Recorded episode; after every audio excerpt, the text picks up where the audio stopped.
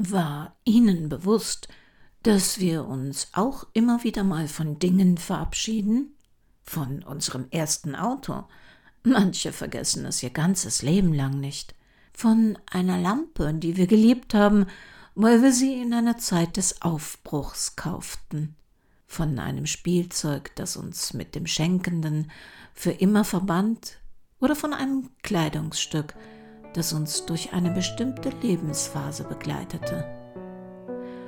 Unser Leben ist angefüllt mit Abschieden und manchmal bemerken wir sie nicht mal. Abschied, ein Kriminalroman in mehreren Episoden von Henrietta Bazzo, eine Produktion des Krimikiosk Verlages Petra Weber in Köln. Sprecherin Petra Weber. Sie hören Episode 4.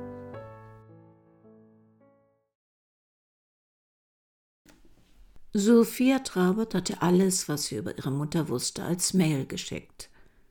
Barbara hatte schon längere Bewerbungsschreiben gelesen. Es war nicht viel, was die junge Frau über ihre Mutter wusste. Geburtsort, Studium, Tag der Eheschließung mit Hanno Trabert. Keine Verwandten, keine Freunde, keine ehemaligen Arbeitsstellen. Und wie sie jetzt wusste, war die Frau noch nicht mal in der Firma bekannt. Sylvia hatte eine WhatsApp-Nachricht geschickt. Finanzstatus sehr gut. Über Verena Trabert wenig bekannt. Details später. Die Mutter hatte auch Kunst studiert. Hm. Barbaras Anruf bei Sophia Trabert, ob ihre Mutter Konten in sozialen Netzwerken hätte, ergab keine weiteren Erkenntnisse. Sie hatte ihrer Mutter vor Jahren einen Facebook-Account eingerichtet, doch den hatte Verena Trabert nie genutzt. Lediglich eine Freundschaftsanfrage war damals eingetrudelt. Eine Katja Lehmann, in deren Facebook-Profil eine Lehmann GmbH hier ansässig angegeben war. Sonst gab das auch nicht viel her. Es wäre gut, in dem Fall so schnell wie möglich voranzukommen. Wenn nächste Woche Sylvia wieder im Büro war, sollte Barbara wenigstens ungefähr wissen, auf was sie sich da eingelassen hatte. Doch vorher verreisend, Leonard? Barbara Manott. Oh, schade, Sie schaffen es morgen nicht. Nein, nein, nein. Im Gegenteil, ich freue mich sehr auf unser Frühstück. Ich rufe nur vorab schon mal an, um was zu klären. Diese Bestattung, also von Adrian, wer bezahlt die? Das Sozialamt? Ja, das ist ein heikler Punkt. In unserem Bundesland kann das Ordnungsamt die öffentlich-rechtliche Bestattung anordnen. Angehörige sind verpflichtet, die Bestattungskosten zu übernehmen. Da Adrian als nicht identifiziert gilt, hat der Sachbearbeiter angekündigt, dass er nach Antragstellung eine anonyme Feuerbestattung anordnen wird, was ihm weitere sechs Wochen für die Ermittlung zur Kostenübernahme gibt. Ich habe mich daraufhin mit Marga gemeinsam entschlossen, die Kosten aus unseren privaten Ersparnissen zu zahlen. Er war uns ein Freund, und damit gehörten wir ihm an. Wir waren seine Angehörigen. Es war sein größter Wunsch, eines Tages in Erde zu liegen, Teil des pflanzlichen Kreislaufs zu werden. Er hat es verdient, dass wir ihm diesen Wunsch erfüllen und ihn hier in seiner Erde begraben. Zwangsläufig habe ich gute Kontakte zu Bestattern und Steinmetzen. Sie machen uns einen vernünftigen Preis. Die Grabgebühren, ja, da wird sich unsere Buchhaltung kreativ zeigen. Und das Ordnungsamt hat nichts dagegen, solange er innerhalb der Frist von zehn Tagen beerdigt wird. Also ich kenne da jemanden, der eine größere Summe für einen guten Zweck spenden möchte. Ich würde Frau Trabert Ihre Telefonnummer geben, wenn Sie erlauben, und Sie klären das dann mit ihr direkt? Oh, das wäre ja ganz fantastisch. Dankeschön. Das Hotelzimmer war ganz hübsch. Daran lag es nicht, dass Sylvia Klammer einfach keine Freude an dem Wettbewerb finden konnte. Bruno gab sich alle Mühe, sie aufzuheitern. Ach, doch so leid es ihr tat, es fing an, sie zu nerven. Ja, sie war ungerecht, übellaunig und konnte sich selbst nicht leiden. Seit es diese Fernsehshow gab, hatte sie sich gewünscht, mitzumachen. Nicht wegen der Kameras oder des Publikums. Sie wollte sich messen, inspirieren lassen, sich beweisen, dass es nicht nur lecker, sondern auch gekonnt war. Natürlich gab es Wichtigeres auf der Welt, als einen Kochpreis zu gewinnen. Aber nur dabei sein hätte ihr auch nicht gereicht. Sie wollte auch gewinnen eine Urkunde in ihre Küche hängen, an sich selbst bewiesen haben, ich kann was. Ich bin sozusagen amtlich richtig gut. Ah, völliger Blödsinn, ermahnte sie sich. Du brauchst doch kein Papier, um dir was zu beweisen. Doch ihre Lebenszeit schritt voran, und wenn sie eine Summe ihres bisherigen Lebens mit einem Satz hätte umschreiben sollen, was wäre denn dabei herausgekommen? Dekaden im Büro Monot. Ja, das war ungerecht ihr selbst gegenüber, doch es war das, was ihren Lebenslauf am umfassendsten beschrieb. Sie hatte versucht, mit Bruno darüber zu reden, doch sein Kommentar No, das ist doch Quatsch, da bringt dich doch auch keine Kochurkunde weiter, hatte nicht weiter zur Verbesserung des Problems beigetragen. Die ersten Runden hatte der Wettbewerb noch richtig Spaß gemacht. Sie waren mit den Kandidaten abends in der Stadt unterwegs, hatten Rezepte und Tipps getauscht. Es war entspannt und alle freuten sich weiterzukommen. Und wer ausschied, wurde herzlich verabschiedet. Die Stimmung war toll. Es ging ums Kochen, Essen, Gewürze, Tischdeko, Anrichteweisen. In dieser Runde war das anders.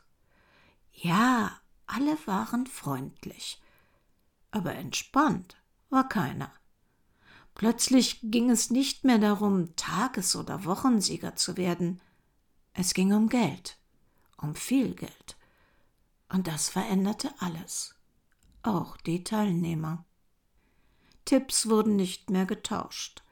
Abends auf den Zimmern wurden Rezepte durchgegangen. Jeder für sich. Es ging um Geld, und man war nur noch wenige Kandidaten vom Ziel entfernt. Alles war verkrampft. Schon lange bevor sie geahnt hatte, dass sie es wirklich bis in die letzte Runde schaffen könnte, hatte sie geplant, einen möglichen, wie auch immer gearteten Gewinn zu spenden. Sie hatte genügend Geld. Das war nicht ihre Motivation. Kochen hat ihr immer Freude bereitet, richtig Spaß gemacht die Planung des Menüs, der Deko, des Zeitplans. Irgendwann in den letzten Wochen hatte sich dieser Spaß dank ihres Ehrgeizes, der dazugehörigen Anstrengungen und der veränderten Wettbewerbsumstände verflüchtigt. Sie war ihrem Ziel näher denn je und fühlte sich doch jeden Tag weniger gut. Von ihrem Traum, eine offizielle Bestätigung beste Hobbyköchin Deutschlands in 2023 hatte sie sich unerwartet und leise verabschiedet. Sie würde nicht aufgeben. Das lag nicht in ihrer DNA. Aber sie wusste schon jetzt, dass ihr ein Sieg nicht den Glanz in ihre Vita bringen würde, den sie erwartet hatte.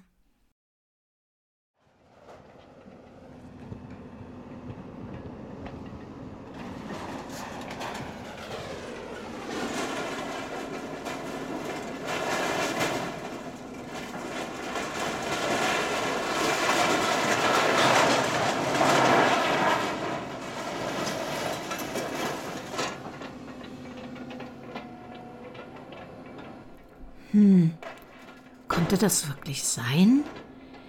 Lehmann GmbH stand auf dem verrosteten Blechschild. Mist, Lehmann war natürlich kein seltener Name. Vielleicht hatte Sophia sich mit dem Arbeitsplatz vertan. Katja Lehmann hatte ihrer Freundschaftsanfrage eine Nachricht folgen lassen, die Sophia ihr gemailt hatte. Hallo Verena, Schön, dich hier zu finden. Denke gerne an unsere Studienzeit und die Nächte in der alten Staffelei zurück. Hoffe, es geht dir gut. Meld dich doch mal. Hm. Man sollte doch annehmen, dass eine ehemalige Kunststudentin beruflich was Kreatives macht. Aber das Gelände, vor dem sie stand, es ließ sich nicht beschönigen. Es war ein riesiger Schrottplatz. Aber nun war sie hier und da konnte sie auch den Mann, der in einigen Metern Entfernung das Auto ausschlachtete, fragen, ob er Katja kannte.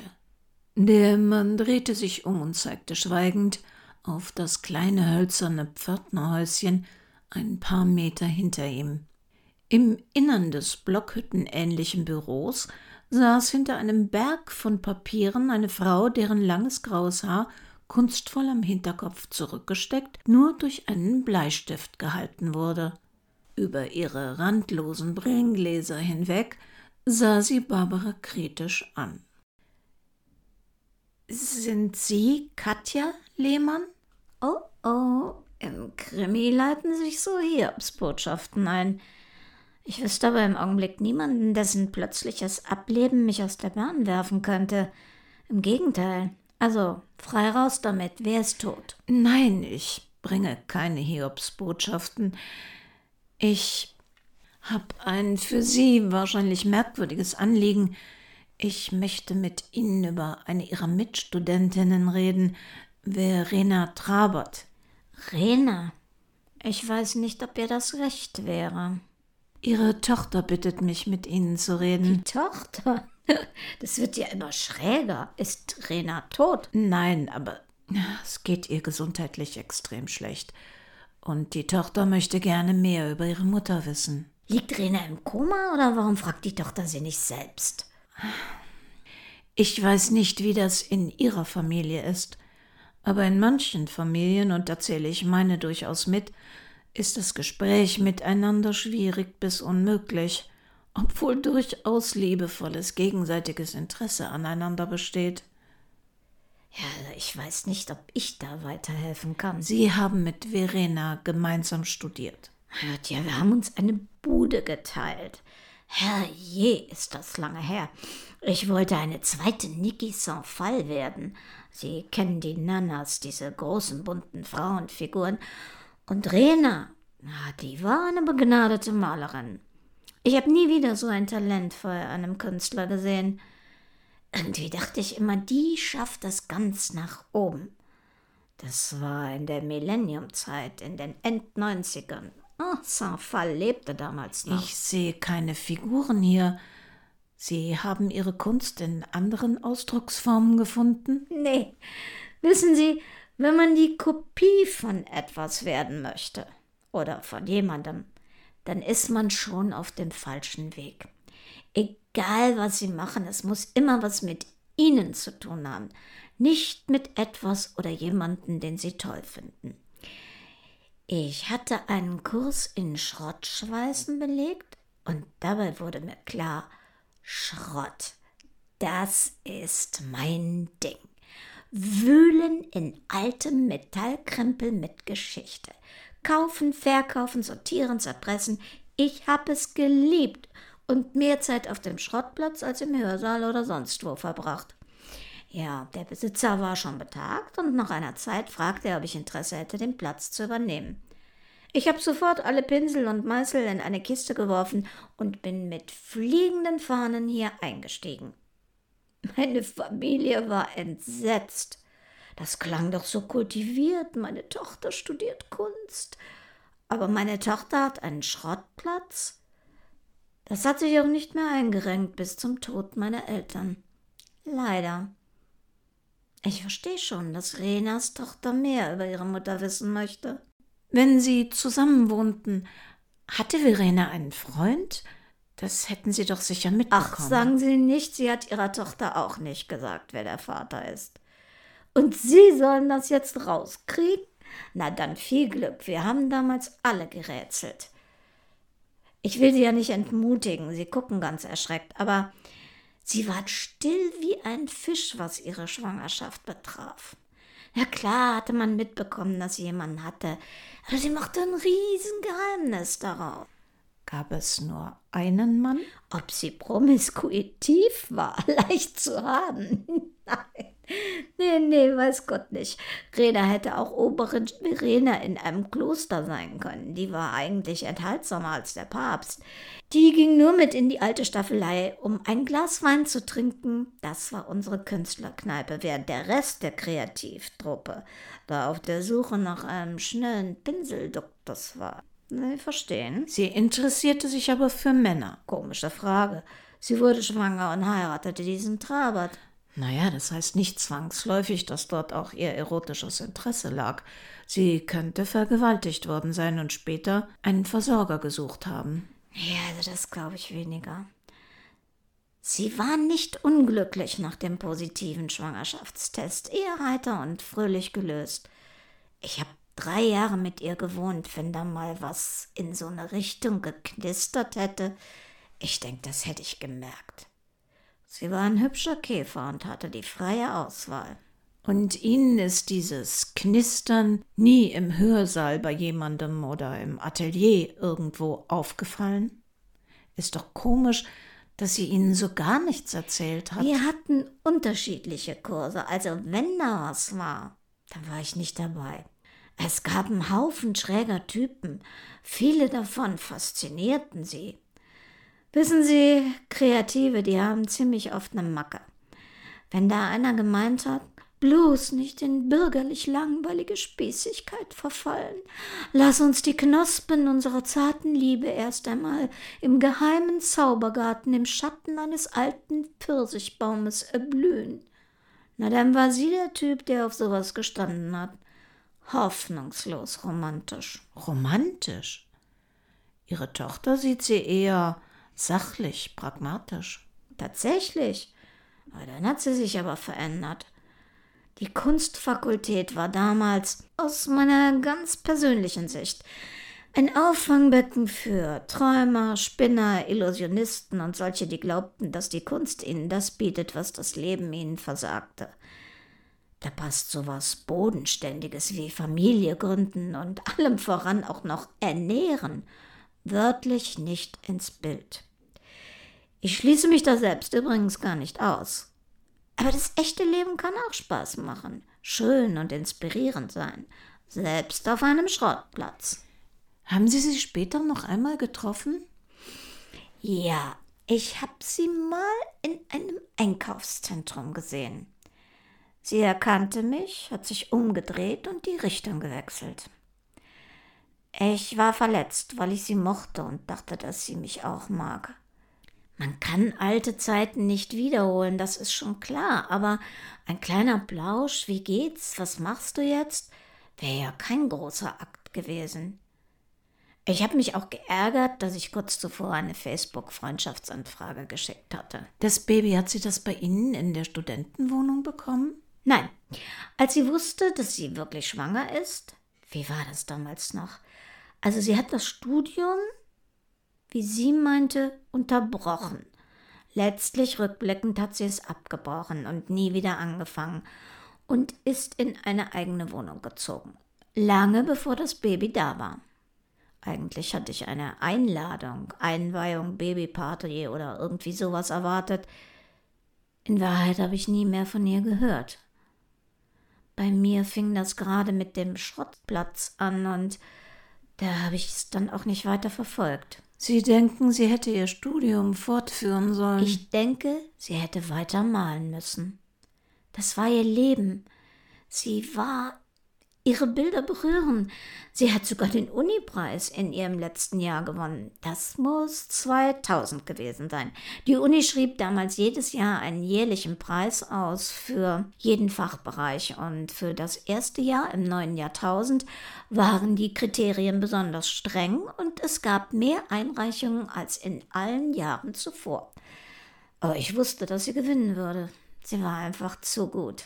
Wie geht es ihr? Wird sie wieder gesund? Danach sieht es leider nicht aus. Sie geht davon aus, dass sie es nicht schaffen wird. Es tut mir sehr leid. Sie war ein feiner Kerl. Kannten Sie Ihren Mann?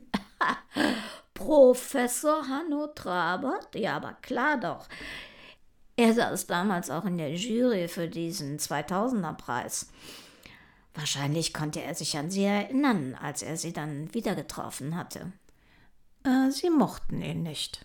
Nee, weiß Gott nicht. Der selbstverliebte Kotzbrocken. Aber alles, was recht ist, hübsch anzuschauen, den schubst man nicht von der Bettkante. Äh, sowas heiratet man nicht. Als ich hörte, dass seine Frau, ich glaube 2002, gestorben war, das tat mir natürlich schon leid. Aber zwei, drei Jahre später haben er und Rena dann geheiratet, stand in der Zeitung. Da hatte er die Firma seiner ersten Frau schon geerbt. Ja, ich erinnere mich an ein Interview. Er erzählte, dass er und sein neues Glück, wie er es damals nannte, sich in einer Ausstellung getroffen hatten. Schätze, er hat sie wiedererkannt, sein Ego gekitzelt und sie gleich angebaggert. Und Rena, naja, wie gesagt, sie war für den Zauber eines romantischen Moments immer zu haben. Ich halte ihn eher für einen Blender, der eine gute Show liefern konnte. Sie mögen ihn wirklich nicht. Nein, aber ich mochte Rena.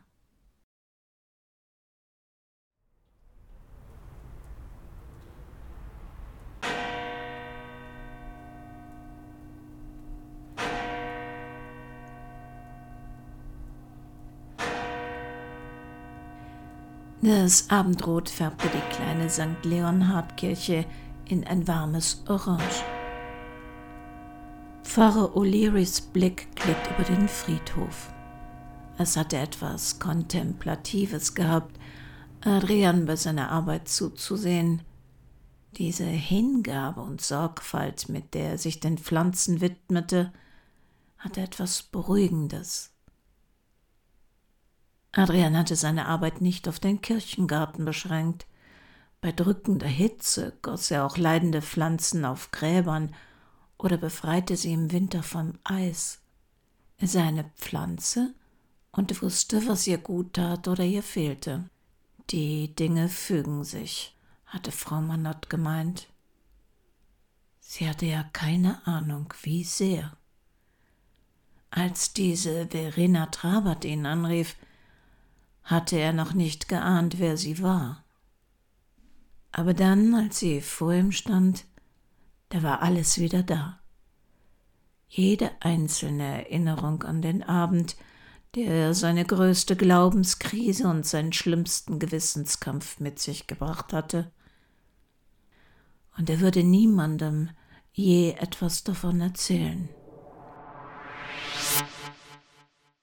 Und das waren sie wieder, unsere gut 20 Minuten, mit einem Ausstieg in eine Alternativwelt, von der wir hoffen, dass sie für einige zumindest gut endet, während in der Welt um uns herum so viel Grausames und Blutiges passiert.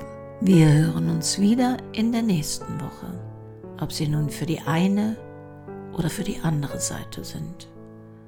Wo immer sie sind und was immer sie gerade tun passen Sie bitte gut auf sich auf.